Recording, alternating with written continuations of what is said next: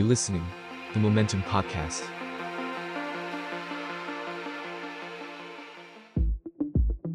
Beholder Podcast มองอดีตเพื่อเข้าใจปัจจุบัน สวัสดีครับ ขอต้อนรับเข้าสู่ Beholder Podcast ใน Momentum อีกครั้งหนึ่งนะครับ ครับ ก็วันนี้วันที่ 25 เมษายน อืม ก็เข้าใกล้เวลาของการเลือกตั้งผู้ว่ากทมแล้วเหลืออีกไม่ถึงเดือนก็จะเข้าสู่การเลือกตั้งผู้ว่าอย่างเต็มตัวนะครับ ใช่ฮะก็ก็เริ่มดุเดือดขึ้นเนาะเราเริ่มเห็นเอ่อการลงพื้นที่แบบใช่เยอะขึ้นชัดเจนขึ้น เริ่มมีการเขาเรียกว่าอะไรฮะเอ่อสกัดคู่แข่งทางการเมืองในหลาย ๆ วิธีใช่ถูกไหมใช่ถ้าพูดในเชิงการเมืองมันก็จะเริ่มเห็นอะไรทั้งแบบเอ่อ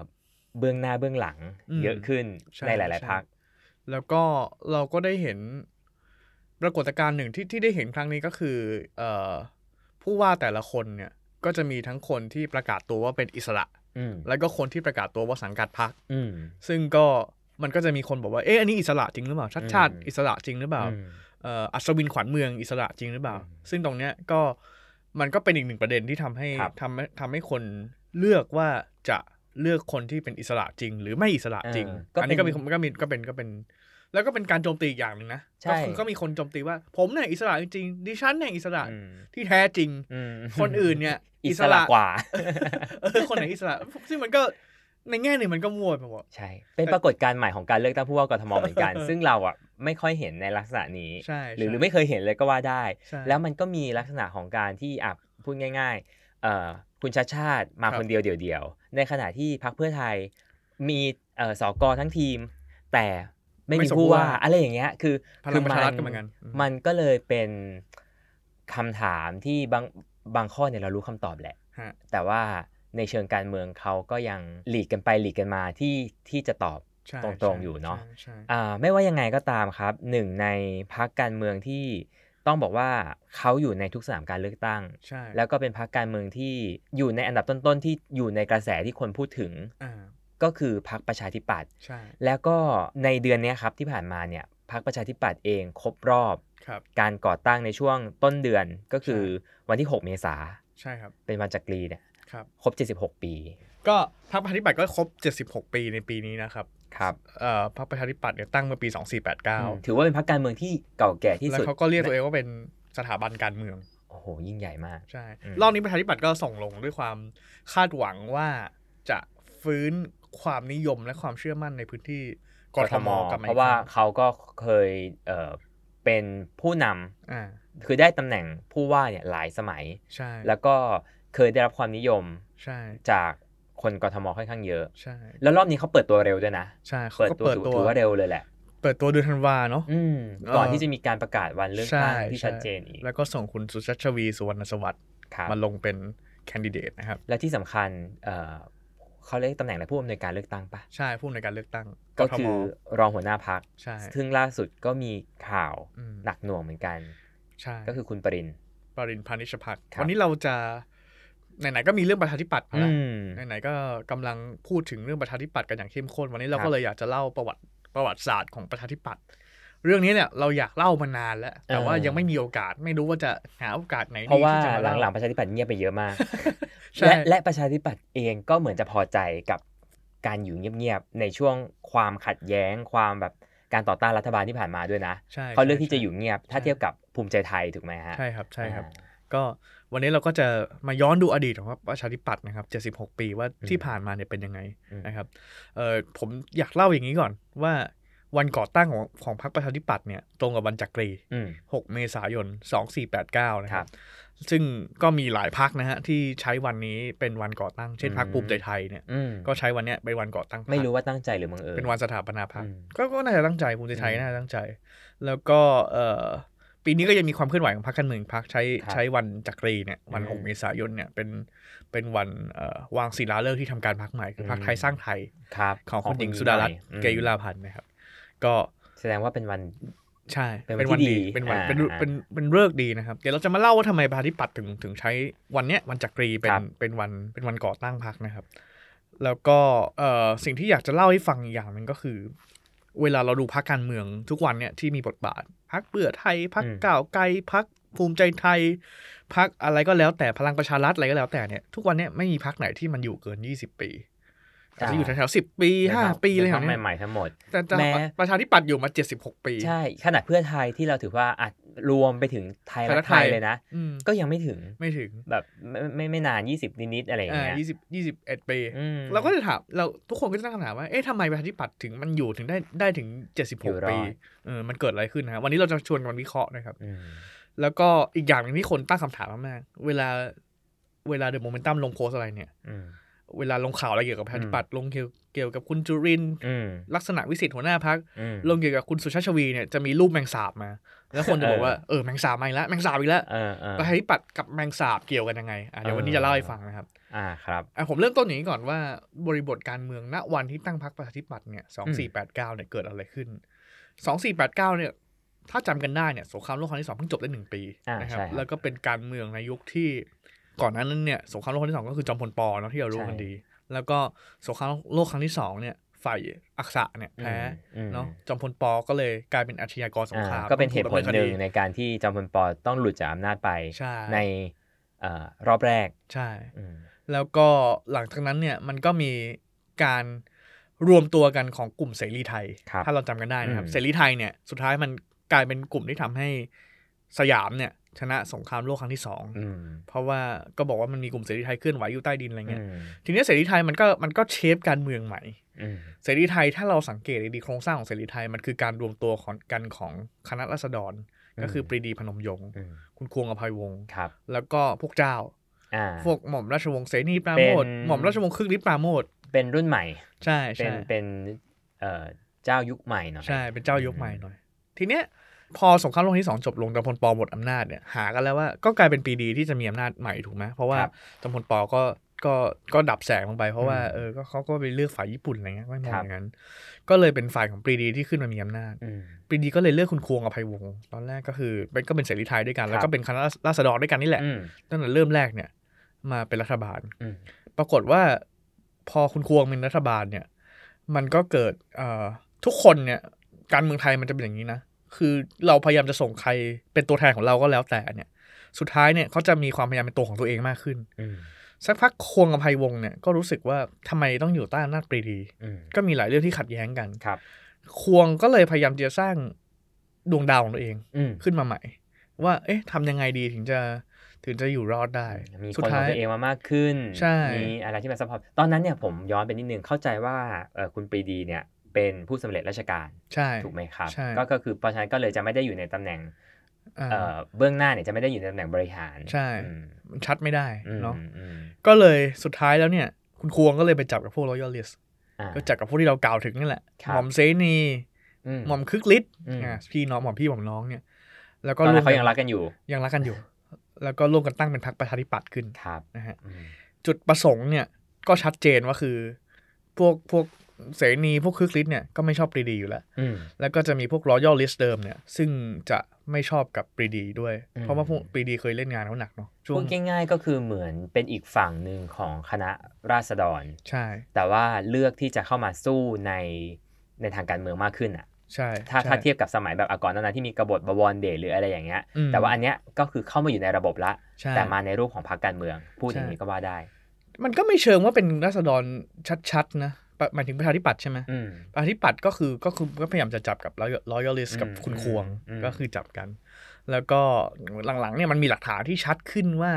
มันมีการสนับสนุนจากจากเจ้าอืมพวกเจ้าธานีนิวัตรอืมอืมเอ่อภาพพินิจชนคดีอืมซึ่งซึ่งก็ใกล้ชิดกับทางวังอะไรเงี้ยสนับสนุนเป็นเป็นท่อน้ำเลี้ยงของประชาธิปัตย์ในยุคแรกครับแล้วนั่นก็เป็นสาเหตุว่าทำไมประชาธิปัตย์ต้องตั้งขึ้นในวันจักรีอ่า แล้วเออที่สำคัญเนี่ยหก เมษาเป็นวันจักรีก่อตั้งพรรคอืมถัดจากนั้นอีกเพียงแค่ 2 เดือน ก็คือใช่ในเดือนมิถุนายนวันที่ 9 มิถุนายน 2489 เนี่ยรัชกาลที่ 8 สวรรคตใช่อย่างกระทันหันอย่างที่เราทราบกันดีใช่เหตุการณ์เกิดขึ้นเพียงแค่ 2 เดือนหลังจากก่อตั้งพรรคประชาธิปัตย์ใช่ มันก็เลยเหมือนกลายเป็นแบบจุด turning point สำคัญ ใช่ ให้เกิดโอกาสในการล้มปรีดีด้วย ใช่ใช่ก็ก็ถือเป็นโอกาสสำคัญใน คือคือถ้าเรา เราเล่ากันมาหลายตอนเนี่ย ถ้าเราเห็นสองสี่แปดเก้าก็จะเป็นปีที่เป็น turning point สำคัญในอืมในประวัติศาสตร์ไทการยเมืองไทยเลยแหละอืมในการเมืองไทยในเรื่องของเอ่อประวัติศาสตร์หลาย ๆ อย่างเนาะครับจากการสวรรคตของรัชกาลที่8เอ่อประชาธิปัตย์เนี่ยตอนนั้นเนี่ยเป็นพรรคอายุแค่ 2 เดือนนะอืมแต่ว่าก็ก็มีบทบาทอย่างชัดเจนในอืมในในหลังจากการสวรรคตของรัชกาลที่อืม8เนาะอืมในการที่จะเป็นคนที่ปั่นเรื่องอืมแล้วก็กล่าวหาว่าปรีดี ซึ่งเป็นนายกอืมอยู่ตอนนั้นเนี่ย เป็นคนฆ่าในหลวงอืมเป็นคนที่รอบปรงประชนในอืมหลวงรัชกาลที่แปดอืมซึ่งเรื่องที่เรารู้กันดีที่คนก็ยังพูดถึงทุกวันเนี้ยก็คือเรื่องที่ประชาธิปัตย์ส่งคนไปตะโกนในโรงหนังอืม ซึ่งอันนี้มีหลักฐานในภายอันหลัเนี้งยอันเนี้ยมีหลักชัดฐานเจนลงในหนังสือพิมพ์ชัดเจนว่าครับคุณเลียงชัยการเนี่ยอืมซึ่งเป็นเป็นหนึ่งในผู้ก่อตั้งพรรคเนี่ยครับแล้วก็เป็นสสนิติศาสตร์เนี่ยอืมเอ่อจ้างคนอืมให้ไปตะโกนในศาลาเฉลิมกรุง คือคนนั่งดูหนังกันอยู่นะเออแล้วก็ตะโกนว่าปรีดีฆ่าในหลวงอย่างเงี้ยเออเออซึ่งเราก็แบบเออ มันก็แปลกดีเหมือนกันเออแต่ว่าในยุคนั้นเนี่ยมันก็มันก็กลายเป็นข่าวดังอ่าฮะแล้วก็เออหลักฐานทางประวัติศาสตร์เนี่ยมันก็สะท้อนให้เห็นว่า ไม่ได้มีเหตุการณ์เดียวอืมก็จะมีการตะโกนอย่างเงี้ยในหลายในหลายเวที ในการไฮด์ปาร์คในการที่จะคนของปีดีไปไหนเนี่ยก็ครัจะบมีคนตะโกนถามอย่างเงี้ยอืมอันนี้ก็คือเกมการเมืองแบบประชาธิปัตย์ที่เราเห็นอืมในช่วงปีแรกในช่วงสองเดือนแรกก็จะก็จะจำจะหลัดชัดอืมอ่าอันนี้ก็คือตำนานของประชาธิปัตย์ซึ่งเกิดขึ้นนะครับเอ่อคำว่าประชาธิปัตย์เนี่ย คนตั้งชื่อเนี่ยก็คือหม่อมราชวงศ์เสรีปราโมทอืมเอ่อ ภาษาอังกฤษคือ Democrat Party อืมเหมือนกับก็เป็นแบบสหรัฐนะอ่าแล้วก็มีความหมายว่าเป็นประชาธิปัตย์ก็คือเป็นผู้บำเพ็ญประชาธิปไตยอ่าอ่าหรือว่าประชาชนเป็นผู้ทรงไว้ซึ่งอำนาจอธิปไตยอืมฟังดูดีความหมายนะดีนะ ใช่ครับแล้วก็สโลแกนของพรรคเป็นคำพระนะฮะอืมสัจจังเวอมตะวาจานี่ทำสัตว์และวาจาเป็นสิ่งไม่ตาย อันนี้ถ้าถ้าเราดูโลโก้พรรคทุกวันเนี้ยที่เป็นพระแม่ธรณี ข้างล่างเนี่ยก็จะมีเขียนคำเนี้ยสัจจังเวอมตะวาจาความจริงเป็นสิ่งไม่ตาย ซึ่งก็เนี่ยไม่ได้มีอะไรเลย จัดการกับปรีดีอย่างเดียวอืมเนาะอืมแล้วก็พระแม่ธรณีบีบมวยผมอืมแล้วก็มีฟอนข้าวรอบๆ เนี่ย ก็อัญเชิญกันมาตั้งแต่วันแรก คือเราจะเห็นสัญลักษณ์บางอย่าง ซึ่งมันสืบทอดในการเมืองไทยมาตลอดก็คือเรื่องของการเป็นแบบคนดี อ่า คนดี คนชั่วใช่เป็นมารใช่ใช่ถูกไหมเพราะพ่อแม่ธรณีบีบมวยผมก็คือแบบอ่าแบบฆ่ามารอะอ่าข้ามมาอ่าก็มันเห็นสัญลักษณ์เนี้ยตั้งแต่การก่อตั้งประชาธิปัตย์ละอ่าว่ามันมีการเคลมใช่นิดหนึ่งไม่นิดหรอกเคลมชัดเลยว่าพรรคพรรคประชาธิปัตย์เป็นพรรคของคนดีใช่ถูกไหมครับใช่ครับ ซึ่งทุกวันนี้เราเห็นคำเนี้ยอยู่ในการเมืองไทยอ่าแล้วก็ถูกเอามาใช้ซ้ำทุกครั้งที่มีการรัฐประหารด้วยนะใช่เรื่องคนดีคนโกง คนดีคนโกงอยู่อย่างเงี้ยครับอืมก็เป็นประชาธิปัตย์ที่เจอจลัดตั้งแต่สองเดือนแรกนั่นแหละตั้งพรรคมาอืมครับ แล้วก็ สะท้อนให้เห็นว่าตั้งแต่ยังไม่ทันเริ่มเนี่ยมันก็มีเหตุการณ์เกิดขึ้นมากมายครับซึ่งทำให้ประชาธิปัตย์เนี่ยโดดเด่นเนาะอืมทีเนี้ยหลังจากนั้นเนี่ยหลังจากสองสี่แปดเก้าเนี่ยการเมืองไทยมันมันตกอยู่ใต้อำนาจทหารอ่ามีการรัฐประหารมีการรัฐแล้วก็ประหารเอ่อเอาจอมพลปอขึ้นมาเป็นหุ่นเชิดในช่วงอ่าแรก แล้วก็ไปจนถึงจอมพลสฤษดิ์ใช่แล้วก็มาสืบทอดมาถึงจอมพลถนอม อันนี้ผมอ่าเล่าแบบเร็วๆ ใช่ เราก็ตัดภาพไปเลยช่วงนี้ เราก็อนุมานได้เลยว่าไม่มีพรรคการเมือง พรรคการเมืองไม่มีบทบาทอะไรอ่าถูกแต่คนของประชาธิปัตย์ก็จะอยู่ทุกทุกการรัฐประหารนะอืมอืมเออตั้งแต่คือคือเขาก็รอบจะมีแรกเนี่ยคุณควงไมวงศ์เนี่ยรัฐประหารสองสี่เก้าศูนย์เนี่ยนี่เขาบอกรัฐประหารใต้ตุ่มอะอืมเขาก็บอกว่าประชาธิปัตย์เนี่ยเป็นคนเขียนรัฐธรรมนูญไว้อืมอืมว่าเออถ้าถ้ามีการรัฐประหารจอมพลผินเนี่ยจะเอารัฐธรรมนูญของประชาธิปัตย์มาใช้ ซึ่งก็อืมอันนี้นก็มีก็มีการพูดถึงกันเยอะนะฮะในครับก็มีหลักฐานทางประวัติศาสตร์ว่าคุณควงเป็นคนร่างจริงอืมแต่ว่าสุดท้ายประชาธิปัตย์ก็ไม่ได้ไม่ได้มีอำนาจแม้ว่าจะไม่มีการเลือกตั้งหรือไม่มีการแบบเอ่อ บทบาทพรรคการเมืองมาก แต่ว่ามันก็มีการตั้งพวกสภานิติบัญญัติแห่งชาติอะไรเงี้ยอืมของจากทหาร ซึ่งเข้าใจว่าประชาธิปัตย์เองก็จะมีคนของเขาเนี่ยใช่ได้เข้าไปอยู่ในสภาใช่พวกเนี้ยอยู่ตลอด อืมอืมแล้วก็ทีนี้ถ้าเราไล่ไทม์ไลน์มาเนี่ยครับเออมันมีการเลือกตั้งอีกทีเนี่ยกว่าจะมีการเลือกตั้งอีกทีจริง ๆ เนี่ยก็คือ2,512อืมรอบนั้นเนี่ยก็มีสสประชาธิปัตย์ที่เข้ามาหลายคนนะฮะครับถ้าถ้าเราจำกันได้เนี่ย ก็คือการเลือกตั้งในสมัยจอมพลถนอมอืมซึ่งอยากจะเปลี่ยนแปลงระบอบอืมให้มันเป็นประชาธิปไตยมากขึ้นอืมอืม2,512ก็มีสสหนุ่มคนหนึ่งครับเพิ่งจบเนติบัณฑิตมาอืมปกติคนจบเนติบัณฑิตเนี่ยเออเขาจะไปเส้นทางอายการผู้พิพากษาครับแต่คนเนี้ยลงสสอืมคือคุณชวนหลีกภัยอืมเออชวนหลีกภัยก็คือก็เลือดใหม่เลือดใหม่เลือดใหม่อืมแล้วก็เขาก็ลงในนามประชาธิปัตย์ครับแล้วก็ได้รับเลือกตั้งเป็นสสในสมัยอืนั้นมอันนี้ก็ที่คือจังหวัดตรังบ้านเกิดที่นะฮะจังหวัดตรังฮะอืมก็คือ คุณชวนเนี่ยก็จะเป็นไอคอนสำคัญของประชาธิปัตย์แล้วก็จะเป็นอืมไอคอนสำคัญของพรรคจนถึงทุกวันนี้อืมนะครับอืมอืมเอ่อก็ถือว่าอยู่ในช่วงยังอยู่ในช่วงแรก ๆ ของพรรคอืมหมายถึงว่าเป็นบุคคลที่อยู่ตั้งแต่ช่วงที่ยังมีเอ่อแกนนำยุคบุกเบิกของพรรคอยู่ด้วย ใช่ใช่อืมใช่แล้วก็ถ้าผมจำไม่ผิด ก็คือทุกวันเนี้ยก็ยังเป็นคุณชวนเนี่ยเป็นเหลือคนเดียวแล้วในยุคสองห้าหนึ่งสองยังเล่นการเมืองจนถึงมสองห้าหกห้าใช่ใช่ใช่สุดยอดใช่นะฮะเอ่อ ทีนี้ตัดภาพมาอีกทีหนึ่งก็คืออยากจะเล่าเหตุการณ์สำคัญของประชาธิปัตย์อีกทีคือปี 2519 2519 เนี่ยก็คือถ้าเราจำกันได้เนี่ยเอ่อมันเกิดเรื่องเอ่อมันมันเริ่มมีการเปลี่ยนแปลงหลายอย่างแล้วอืมคือมันหลัง 14 ตุลามาเนี่ยกระบวนการทั้งสามมันโตขึ้นเรื่อยๆครับแล้วก็การเมืองก็คือพยายามจะเข้าไปในระบอบประชาธิปไตยมากขึ้นอืมเปลี่ยนรูปเปลี่ยนร่างให้เป็นพรรคการเมืองให้กลับครับมามีบทบาทสำคัญมากขึ้นนะฮะอืม2518 คึกฤทธิ์ปราโมดตอนนั้นตั้งพรรคเองพรรคกิจสังคมอืมแยกออกไปละอ่าเป็นรัฐบาลเสียงข้างน้อยเนาะครับ แล้วก็ก็อยู่ได้ไม่นานอืมอยู่ได้ปีเดียว แล้วก็ปี2019เราก็เห็นพรรคประชาธิปัตย์กลับมา โดยที่ไม่ได้มาจากการเลือกตั้ง มาจากการเลือกตั้งมาจากการเลือกตั้งอ๋อแต่ว่าเป็นแต่เป็นว่าเข้าถ้าเข้าใจไม่ผิดน่าจะเป็นครั้งเดียวที่ประชาธิปัตย์ชนะการเลือกตั้งว่ะครับเอ่อยังมียังมีสามห้ายังมีรอบคุณชวนรอบมีมีรอบคุณชวนอืเนาะมอะสองพันห้าสิบเก้าก็คือหม่อมเสนี หม่อมเสนีคนที่ตั้งชื่อพรรคนี่แหละ ตอนนั้นเจ็ดสิบกว่าแล้วอืมก็กลับมาเป็นนายกอีกรอบหนึงอืมเอ่อแต่ว่าประชาธิปัตย์ในยุคนั้นเนี่ย ก็น่าสนใจ เพราะว่าสภาพบ้านเมืองเนี่ย มันเริ่ม มันเริ่มเอียงไปทางซ้ายหลายๆอย่างอืมคือศึกษาเข้าป่า ถ้าเราเห็นนสิบแปดสองห้าหนึ่งแปดสองห้าหนึ่งเก้าเนี่ยครับมันเริ่มมีพรรคการเมืองเล็กๆน้อยๆซึ่งมันเป็นพรรคฝ่ายซ้ายเข้ามาพรรคอ่าสังคมนิยมพรรคครับอะไรทั้งหลายเนี่ยอืมมันทำให้เกิดความหวาดกลัวในอืมในหมู่ชนชั้นนำในหมู่อืมทหารอืมมาก แล้วก็มันเกิดเหตุการณ์สำคัญ อย่างที่โมเมนตัมลงอาทิตย์ก่อนเนี่ยก็คือพลเอกกฤษศรีวราเนี่ยตายอืมอืมซึ่งกินข้าวเหนียวมะม่วงแล้วตายเนี่ยอืมกฤษศรีวราเนี่ยเป็นคนสำคัญที่หนุนพรรคประชาธิปัตย์ก็คือเป็นทหารนะอืมอืมแต่ว่าก็หนุนพรรคประชาธิปัตย์แล้วก็เสนีเนี่ยก็เอากฤษเนี่ยมาเป็นรัฐมนตรีกลาโหม หลังจากเกษียณแล้วเพื่อจะมาคุมทหาร เพราะว่าตอนนั้นเนี่ยทหารมันก็ยังวุ่นวายกันอยู่เนาะมคือทหารเนี่ย ส่วนหนึ่งก็คือแย่งอำนาจกันแหละใช่มันเป็นหลังยุจากคหลังถนอมจากอ่าเออจอมหลัพงลจากถนอมหมดหลังจากถนอมพอำระพาดหมวดอำนาจซึ่งถนอมพระพาดก็ยังพยายามจะมีอำนาจอยู่อืมนะมันก็ยังฟัดกันอยู่ แล้วก็กรีฑนี่ก็เป็นอำนาจใหม่ครับปรากฏว่ากรีฑเข้ามาเป็นรัฐมนตรีกลาโหมในรัฐบาลเสนีอืมไม่กี่วันก็ตายกินข้าวเหนียวมะม่วงก็ตายตายอย่างลึกลับอืมหลังจากนั้นทหารก็ปั่นป่วนเลยอืมทีเนี้ยประชาธิปัตย์ก็ปั่นป่วนด้วยอืมเพราะประชาธิปัตย์ตอนนั้นเนี่ยมันเริ่มมันเริ่มใส่ไฟกันแล้วว่าใครเป็นซ้ายใครเป็นขวาบ้างอ่าแล้วเสนีเนี่ยก็คุมไม่ได้ครับ ตอนนั้นเนี่ยเขาเลยเรียกเสนีว่าเป็นรัฐบาลฤาษีเลี้ยงลิงอืมก็คือเป็นแบบฤาษีแก่ๆอะอืมแล้วก็ลิงเต็มไปหมดเลย เออ ก็คือจะทำอะไรไม่ได้เนาะในช่วงเวลาคอมมิวนิสต์เนี่ยในช่วงเวลาที่มันมีฝ่ายซ้ายฝ่ายขวาเยอะเนี่ย มันก็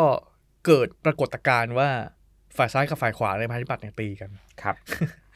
ซ้ายในประชาธิปัตย์ตอนนั้นเนี่ยคือคุณคุณชวนอืมคุณอืมสุรินทร์มาสเด็จแล้วก็คุณดำรงรัฐรัฐพิพัฒน์อะไรพวกเนี้ยนะครัฮะบก็เป็นรัฐมนตรีในมในรัฐบาลเสนี ส่วนขวานี่ก็คือคุณเอ่อธรรมนูญเทียนเงิน คุณสมบูรณ์สิริธรแล้วก็คนที่เรารู้จักกันดีคือคุณสมัครสุนทรเวชอืมคุณสมัครเนี่ยก็มาประชาธิปัตย์ตั้งแต่ก่อนหน้านั้นสักสามสี่ปีครับแล้วเขาก็ลงตอนนั้นเป็นสภาเทศบาลกรุงเทพก่อนมแล้วก็สมัครเนี่ยโดดเด่นมาก ๆ ในช่วง หนึ่งแปดหนึ่งเก้าเนี่ย เพราะว่าในการเลือกตั้งเนี่ย สมัครลงเขตดุสิตครับแล้วก็เอาชนะคือฤทธิ์ปราโมดได้อ๋อเอ่อน่าสนใจตรงนี้ เพราะว่าเขตดุสิตที่สมัครลงเนี่ยครับเป็นเขตทหาร อ่าใช่เออทราบกันดี แล้วก็มันก็มีปรากฏการณ์ว่า เฮ้ยไปเลือกสมัครให้เยอะมๆเพื่อจะเพื่อจะเพื่อจะล้มคือฤทธิ์เพราะคือฤทธิ์เนี่ยดูจากซ้ายไปแล้วอืมเออก็เอาสมัครขวามาเนาะมันก็เกิดปรากฏการณ์ซัดกันเองในพักนี่แหละอืมว่าว่า ใครเป็นฝ่ายไหนอืมแล้วก็สุดท้ายในการปรับคณะรัฐมนตรีต้นเดือนตุลาครับมันมีการลาออกของเสนีปราโมดแล้วก็สุดท้ายแล้วเนี่ยสภาเลือกเสนีเข้ามาใหม่อ่าแล้วก็การปรับคณะรัฐมนตรีรอบสุดท้ายเนี่ย ฝ่ายขวาขอไม่เอา เพราะว่าอยู่กับเสนีไม่ได้แล้วอืมอืมอืมเออ มันก็เลอยยากเปลี่ยนนายกแหละ ใช่ สุดท้ายเนี่ย สิ่งที่เรารู้กันก็คือประชาธิปัตย์ซีกฝ่ายขวาอื มมีความพยายามที่จะไปร่วมก่อการรัฐประหารล้มหัวหน้าพรรคตัวเองอืมล้มรัฐบาลประชาธิปัตย์ของตัวเองมเพราะว่ารู้สึกว่าอยู่กับพวกนี้ไม่ได้ครับแล้วก็ประชาธิปัตย์เนี่ยก็เป็นสาเหตุสำคัญที่ทำให้เกิด 6 ตุลา 19 อืมถ้าเราฟังแบบเอ่อไม่ได้มีความรู้มาก่อนอืมเราก็อาจจะคิดว่าโหไม่ขนาดนี้เหรอในพักกันเองทำไมถึงจะขัดแย้งแต่ถ้ามาเปรียบเทียบกับการเมืองปัจจุบันมันจะเห็นภาพชัดเลยนะมันว่าเห็นภาพชัดเออมันเป็นไปได้ แล้วมันใช่ก็เป็นจริงๆนั่นแหละใช่ที่ที่มีความ ขัดแย้งภายในพักอ่าแล้วก็จะนำไปสู่การแบบล้มรัฐบาลอ่าใช่เออใช่ภาพภาพมันจะกลับมาให้เห็นชัดๆอย่างแบบนั้นปีที่แล้วตอนหกตอนตอนช่วงลำลึก6ตุลาผมไปคุยกับคุณสุธรรมแสงปทุมอืมคุณสุธรรมนี่เป็นเลขาธิการศูนย์การนิสิตนักศึกษานะครับครับยุคยุคตุลาเนี่ยแหละยุค6ตุลาแล้วแล้วก็เป็นนักศึกษาที่ติดคุก หลังจากเหตุการณ์6ตุลาแกพูดว่าพรรคประชาธิปัตย์ตอนนั้นเนี่ยพรรคประชาธิปัตย์ที่ไปอยู่กับทหารก็มี อยู่กับอืมชาวบ้านก็มีอืมอยู่กับกระทิงแดงซึ่งเป็นขวาจัดก็มีอืม แล้วก็ทั้งหมดเนี่ยอยู่ในพรรคเดียวกันอืมแล้วก็มันก็เหมือนกับวันเนี้ยเออประชาธิปัตย์มีทั้งกบปสอืมมีทั้งฝ่ายคุณอภิสิทธิ์มีทั้งฝ่ายอืมคุณจุลินทร์ฝ่ายคุณชวนอะไรมั่วไปหมดอืมแล้วสุดท้ายเนี่ยมันกลายเป็นว่าจับปลาหลายมือ จนไม่รู้ครับว่ามือไหนจับปลาตัวไหนอืมสุดท้ายก็เจ๊งอืมแล้วก็พรรคประชาธิปัตย์เนี่ยเป็นพรรคที่เหลี่ยมคูมากกว่าการบริหารจัดการอืมแล้วสุดท้ายแล้วเนี่ยการการฟัดกันเองในพรรคเนี่ยก็เป็นส่วนหนึ่งที่ทำให้นำไปสู่การพยายามล้มหม่อมเสนีซึ่งเป็นนายกแล้วก็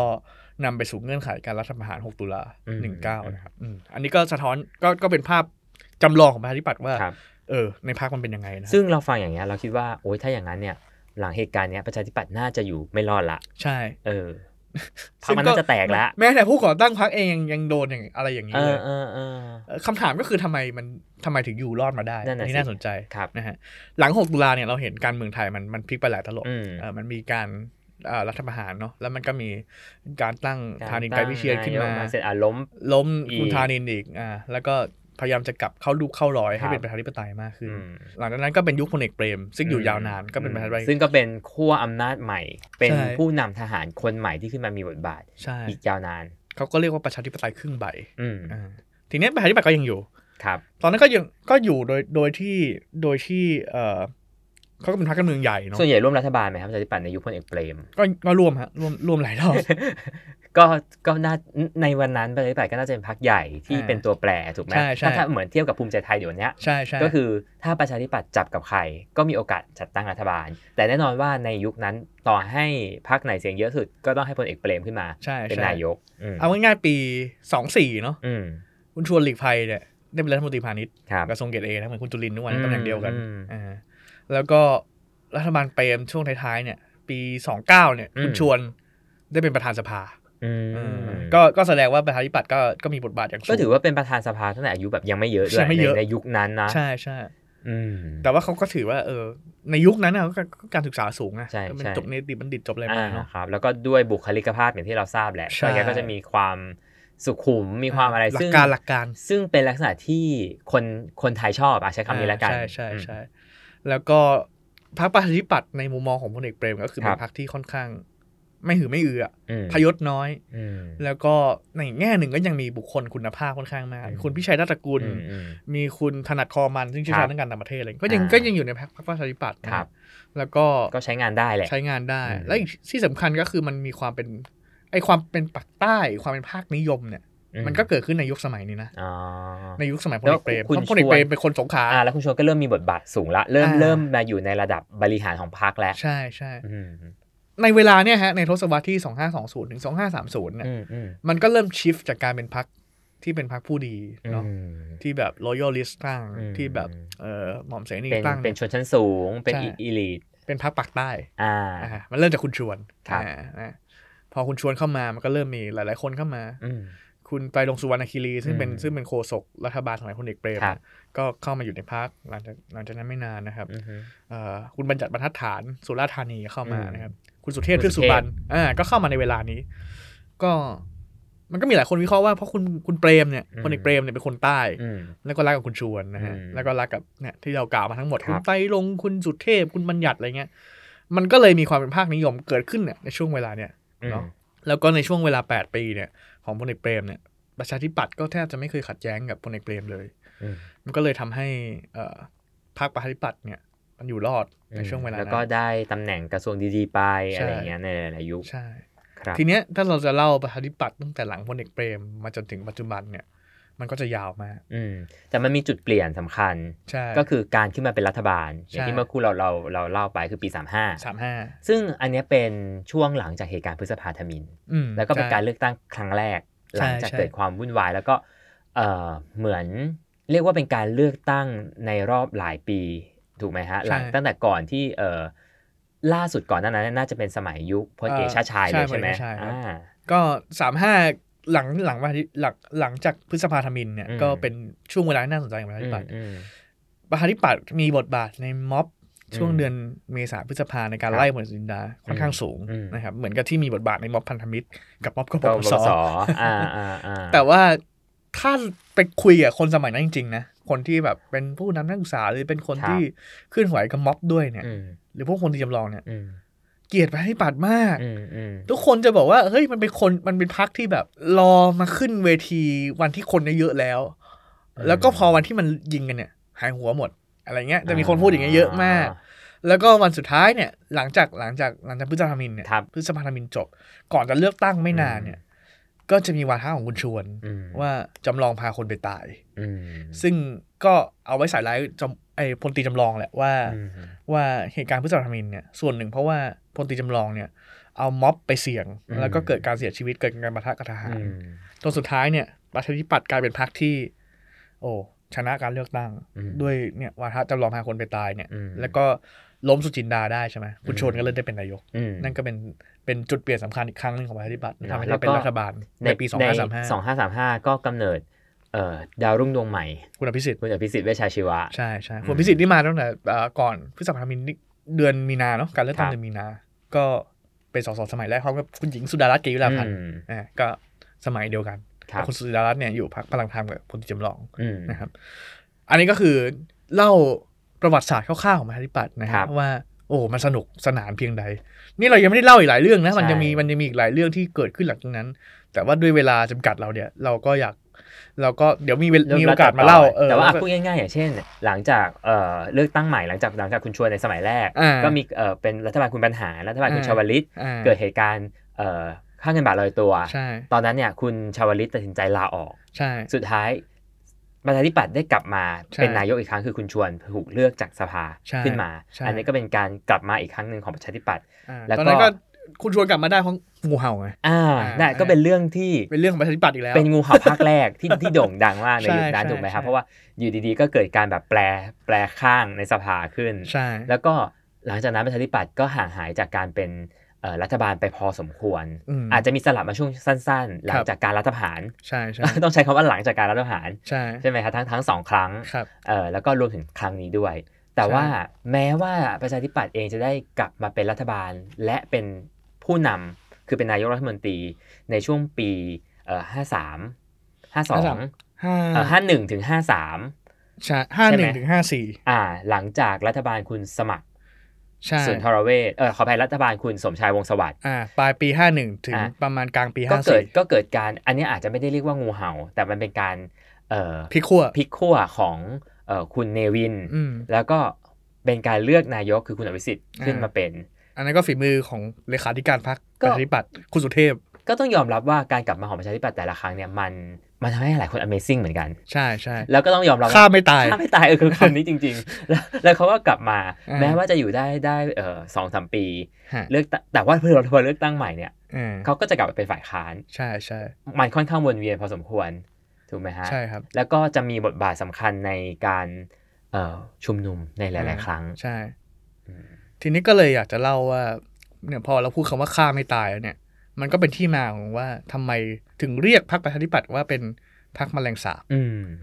ทำไมถึงต้องเป็นแมลงสาบอันนี้น่าสนใจอืมคำนี้เกิดขึ้นประมาณ 20 ปีที่แล้วนะครับครับมันจะโอ้นานแล้วเหมือนกันนะ ใช่ มันจากการประชุมใหญ่ของพรรคปี 2545ตอนนั้นพรรคเขาอายุเยอะนะครับ76 ใช่ไหมอืมเอ่อ20 ปีแล้วก็ก็56 50อะอืมอืมใช่ ตอนนั้นประชาธิปัตย์เป็นฝ่ายค้านแหละเขาแพ้คุณทักษิณเนาะอืมอืมตอนนั้นเนี่ยคุณกนกวงศ์สง่าซึ่งตอนนี้เป็นสสประชาธิปัตย์อยู่ด้วยเนาะครับแต่ตอนนั้นเข้าใจว่าเป็นสมาชิกพรรคก็ก็พูดตอนหนึ่งในการประชุมสามัญประจำปีของพรรคเนี่ยครับในหัวข้อปฏิรูปประเทศไทยทำไมอย่างไรนะอืครับมอืมบอกว่าการที่ประเทศไทย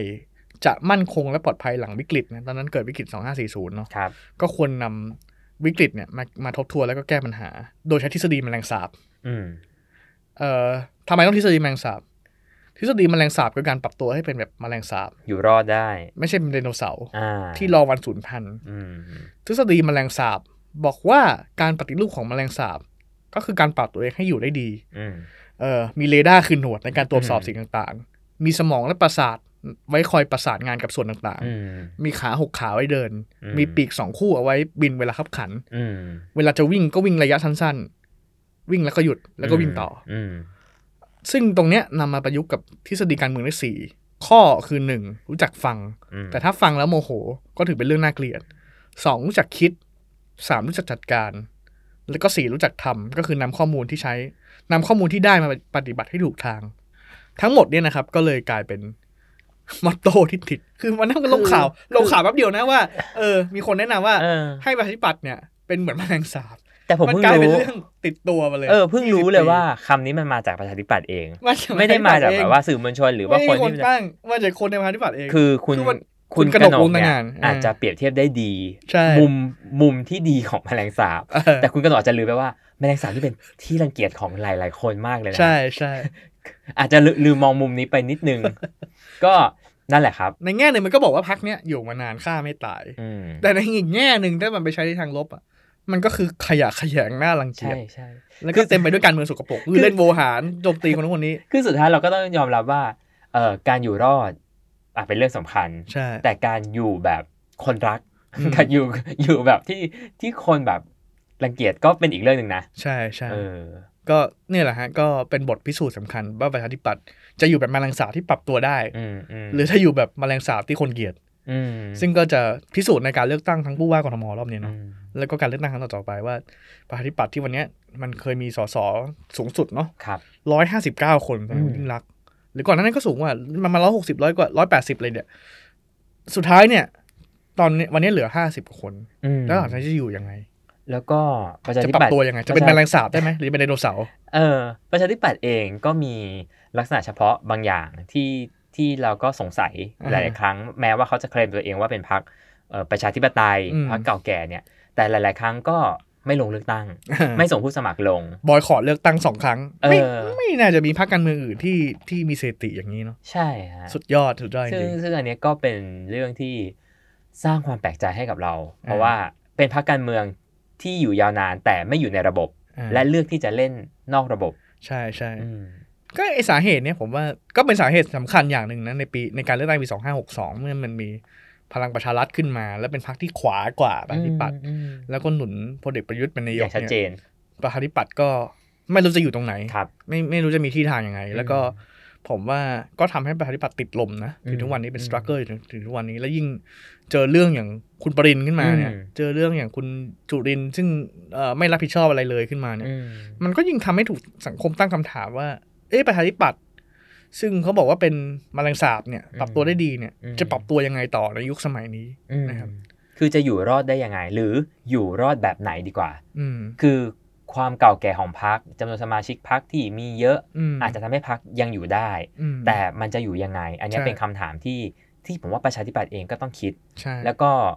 เอ่อต้องเลือกแล้วล่ะอืมว่าในโลกที่เปลี่ยนแปลงไปในสถานการณ์การเมืองที่ เปลี่ยนแปลงไปอืมประชาธิปัตย์เองจะอยู่ยังไง แต่ว่าเอ่อก่อนที่จะจบไปเนี่ยผมก็ยังมองว่าเอ่อ76 ปีที่ผ่านมาของประชาธิปัตย์เนี่ยครับมันก็คงมีทั้งคุณและโทษอืมถามว่าจะมีแต่เรื่องที่เราแปลกใจอืมทั้งหมดเลยไหมก็ไม่ใช่ ก็ต้องยอมรับว่าประชาธิปัตย์เองก็เป็นอะถ้าจะบอกว่าเป็นสถาบันการเมืองอ่าก็ต้องบอกว่าได้สร้างบุคลากรใช่บุคคลหลาย ๆ คนที่สำคัญในการเมืองไทยให้เยอะมากอืมแล้วก็เอ่อ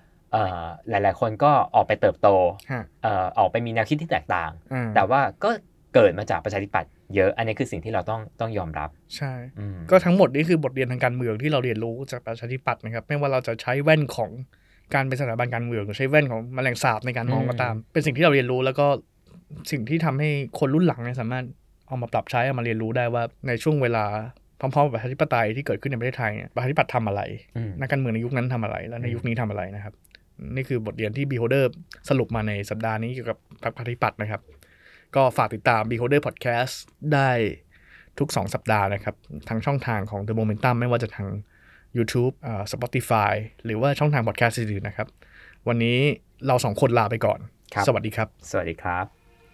You listening, the Momentum Podcast.